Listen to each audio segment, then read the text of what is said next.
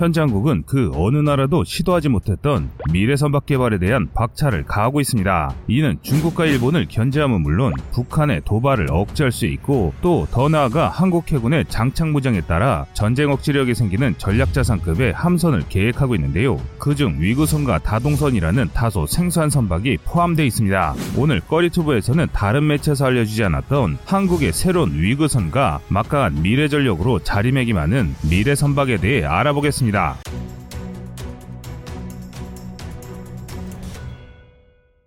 위그선은 1960년대 소련에 의해 개발되었습니다. 처음 운영된 것은 터키 북부와 우크라이나 크림반도에 걸쳐 있는 흑해였는데요. 미국 정보 당국은 처음 위그선을 발견하고 큰 충격에 빠졌습니다. 위그선의 정체를 파악하기 위해 정찰을 통해 획득한 사진을 순간적으로 이어본 뒤 너무 상식적이지 않은 위그선의 속도로 혼란에 빠졌기 때문인데요. 생긴 건 비행전 같은데 사진에 찍힌 물체 크기는 수백 톤의 화물을 싣는 것이 가능한 엄청난 크기였습니다. 그렇다고 배라고 하 하기에는 이동 속도가 너무 빨랐습니다. 당시 미국의 군사 전문가들은 만약 소련이 위그선에 미사일과 병력을 싣고 터키를 공격한다면 막을 수 있는 방법이 없다고 생각했습니다. 당시에는 소련이 더 큰 함정을 만들 수 있다면 수십 년 내에 모든 선박은 위그선으로 대체될 것이라 여겼습니다. 그러나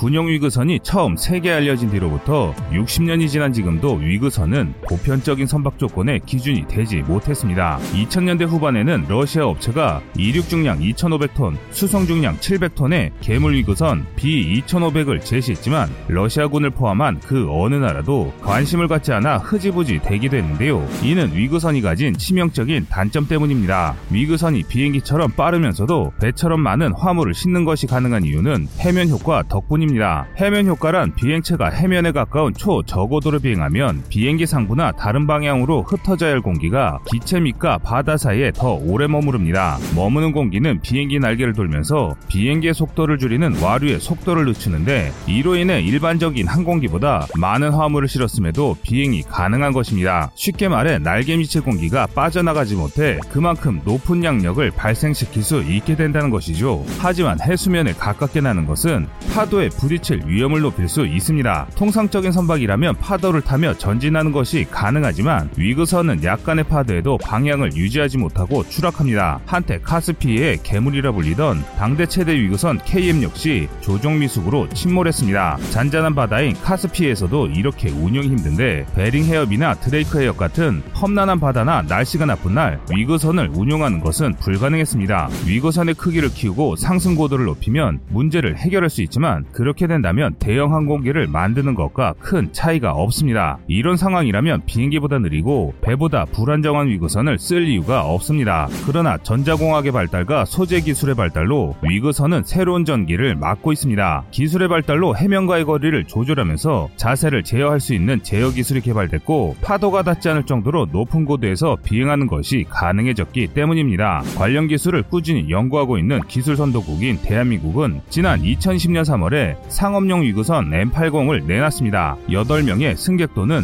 1.2톤의 화물을 싣는 것이 가능한 이 경량 위구선은 올해 하반기부터 포항과 울릉도를 오고 갈 예정이라고 하는데요. 동해를 오고 가는 노선을 잡았다는 것만 봐도 우리 위구선의 수준이나 호수나 잔잔한 바다에서 겨우 쓰던 기존의 위구선과 차원이 다르다는 것을 알 수 있습니다. 해당 선박은 국내 기업 아론 비행 선박이 만들었는데 선체 하부를 선박처럼 설계해 수상항의 안정성을 높이고 해면 효과를 극대화하기 위한 특수 날개 설계가 적용됐습니다. 업체에서는 위그선이 해상 구조 임무와 해군 작전에 쓰일 수 있음을 강조했는데요. 위그선은 수상에서 운용이 가능하기에 헬기 착륙장이나 공항 같은 별도의 지상 시설이 없어도 운용이 가능합니다. 서해 오도에 참수리 고속정들이 이용하는 해상 작전 기지 같은 시설물을 두고 위그선을 계류해 두었다가 위급 시 빠르게 이동시킬 수 있습니다. 바다에 닿은 채 선박으로 항해할 경우 최대 100km, 비행 시 최대 250km로 그동안 구조 헬기나 구조선이 할 수 없는 능력을 보입니다. 빠른 헬기보다 많은 물자나 인명을 나를 수 있고 구조선보다는 비교할 수 없을 정도로 빠릅니다. 이에 따라 한국 해군이 촉각을 곤두세우고 있는 것입니다. 현재 해군에서 계획 중인 것은 dipping sonar나 청상어 경어뢰를 운용하는 대잠 초계기, 기관총과 비궁에 쓰이는 70mm 유도 로켓으로 무장한 경 공격기로 쓰거나 통영함 등 수상구조함과 움직이는 수상구조 임무에 투입할 수 있습니다. 만약 경공격기로 개량된 위그선이 서해 5도 인근 해상작전기지에 배치될 경우 수대 위그선이 나타나는 것만으로도 북의 공기부양정은 손쉽게 무력화될 것입니다. 만약 향후 보다 대형의 위그선이 개발된다면 초 저고도 비행을 하는 위그선의 특성을 이용해 대함 공격 임무도 가능할 것입니다.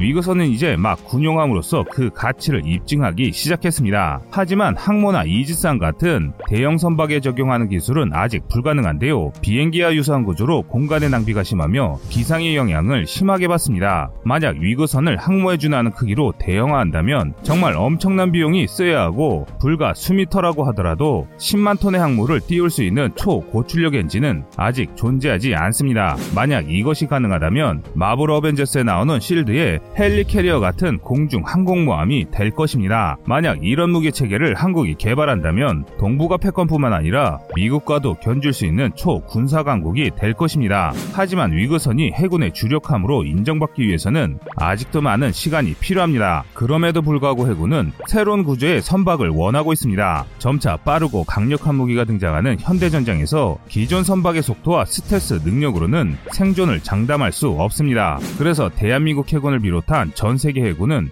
미래전에 걸맞는 새로운 구조의 선박을 찾고 있는데요. 그 해답으로 등장한 것이 쌍동선과 삼동선으로 대표되는 다동선입니다. 다동선은 배가 해수면에 닿는 면적을 줄이기 위해 선체 하부를 여러 동체로 나눠 설계한 선박입니다. 작은 나무 배로 태평양을 항해하던 폴리네시아 원주민들이 썼던 보트 역시 이런 다동선 설계인데요. 다동선은 특히 조파 저항이 적다는 것이 중요합니다. 배는 마찰 저항과 조파 저항에 의해 속도가 느려지고 연료 소모가 심해지는데 속도가 빨라질수록 조파 저항이 연비와 속도에 미치는 영향은 절대적입니다. 일반적인 선박 구조로는 이 조파 저항을 극복할 수 있는 한계가 명확하고 그래서 선박 속도를 향상시키는 데는 한계가 있습니다. 반면 조파 저항이 적은 다동선은 고속일수록 가속이 쉽고 연비가 우수해집니다. 또 다동형 구조로 인해 상부가 넓어져서 넓은 갑판을 활용하기 좋습니다. 최근 일본은 지상형 이지스 시스템인 이지스 어쇼어를 대체하기 위한 신형함을 다동선으로 건조하겠다고 발표했는데요. 아무래도 첫 시도이다 보니 상당한 고난이 있을 것으로 보입니다. 반면 대한민국의 다동선 군함 건조 난이도는 그리 높지 않을 것으로 보입니다. 이미 세계 최대 쌍동선을 만들어낸 나라가 바로 대한민국이기 때문입니다. 세계 최대 쌍동선의 이름은 대우조선 해양이 건조한 개척정신호입니다. 이 거함은 메인 크레인을 통해 거의 5만 톤에 가까운 물체를 들어올릴 수 있습니다. 5만 톤은 프랑스의 중형 핵항모인 샤를 드골급이나 미국의 아메리카 아메리카급 강습 상륙함의 만재 배수량에 맞먹는 엄청난 무게입니다. 또한 들 수 있는 무게만큼 탑재량도 엄청납니다. 개척정 신호는 1979년 일본이 건조한 만재 66만 톤급 화물선 자르바이킹보다 폭이 55m 길고 길이가 76m 짧습니다. 하지만 직사각형에 가까운 선체 구조를 따지면 실제 화물 적재량은 자르바이킹을 압도합니다. 일부 매체에 따르면 만재 배수량이 110만 톤을 상회한다고 하는데 정확한 기사민 논문 자료가 없기 때문에 거의 그에 근접할 것으로 보이는데요. 또 워낙 어마무시한 함정이다 보니 해당 함정을 건조하기 위해서는 항공모함 제작에 사용되는 기술 수식까지도 사용됐습니다. 그에 반해 건조 시간은 불과 3년으로 엄청난 크기와 덩치에 비해 굉장히 빠른 시간에 건조가 가능합니다. 즉 민수형 쌍동선을 건조할 수 있는 한국이 쌍동형 군함을 건조하지 못할 리가 없다는 것이죠. 그런데 이런 계획은 이미 실전 배치되면서 그 계획을 가시화하고 있습니다. 우리 해군은 이미 2017년 쌍동형 선박 조각을 인도받아 2019년 전력화를 완료했습니다. 해군이 보유한 쌍동선은 다목적 훈련지형정으로 길이 45m, 폭 14m, 높이 18m 크기입니다. 최대 속력은 25노트, 승조원은 14명이 탑승할 수 있는 만재 280톤의 훈련정입니다. MTB는 작다고 무시할 수 없는 선박인데요. 전자전 훈련 지원체계 EWT, 무인표적기 2기, 무인표적정 1척, 어뢰회수정 1척을 탑재했으며 MTB는 한포 및 대공유도탄 실사격, 전 전자전 훈련 지원이 가능한 만능 훈련정입니다. 해군은 4척의 MTB를 보유할 계획을 가지고 있습니다. 처음 시작은 작은 MTB로 시작하지만 건조 노하우만 쌓인다면 함정에 대응하는 시간 문제라 할 수 있습니다. 반면 쌍동선도 단점은 존재합니다. 속도가 느릴 때는 조파 저항보다 마찰 저항이 속력에 미치는 영향이 큰데 쌍동선은 마찰 영향에 대한 효율이 좋지 않습니다. 때문에 저속에서는 오히려 연비가 나쁘고 선체 구조 때문에 선회력도 낮아 어뢰를 회피하기도 힘듭니다.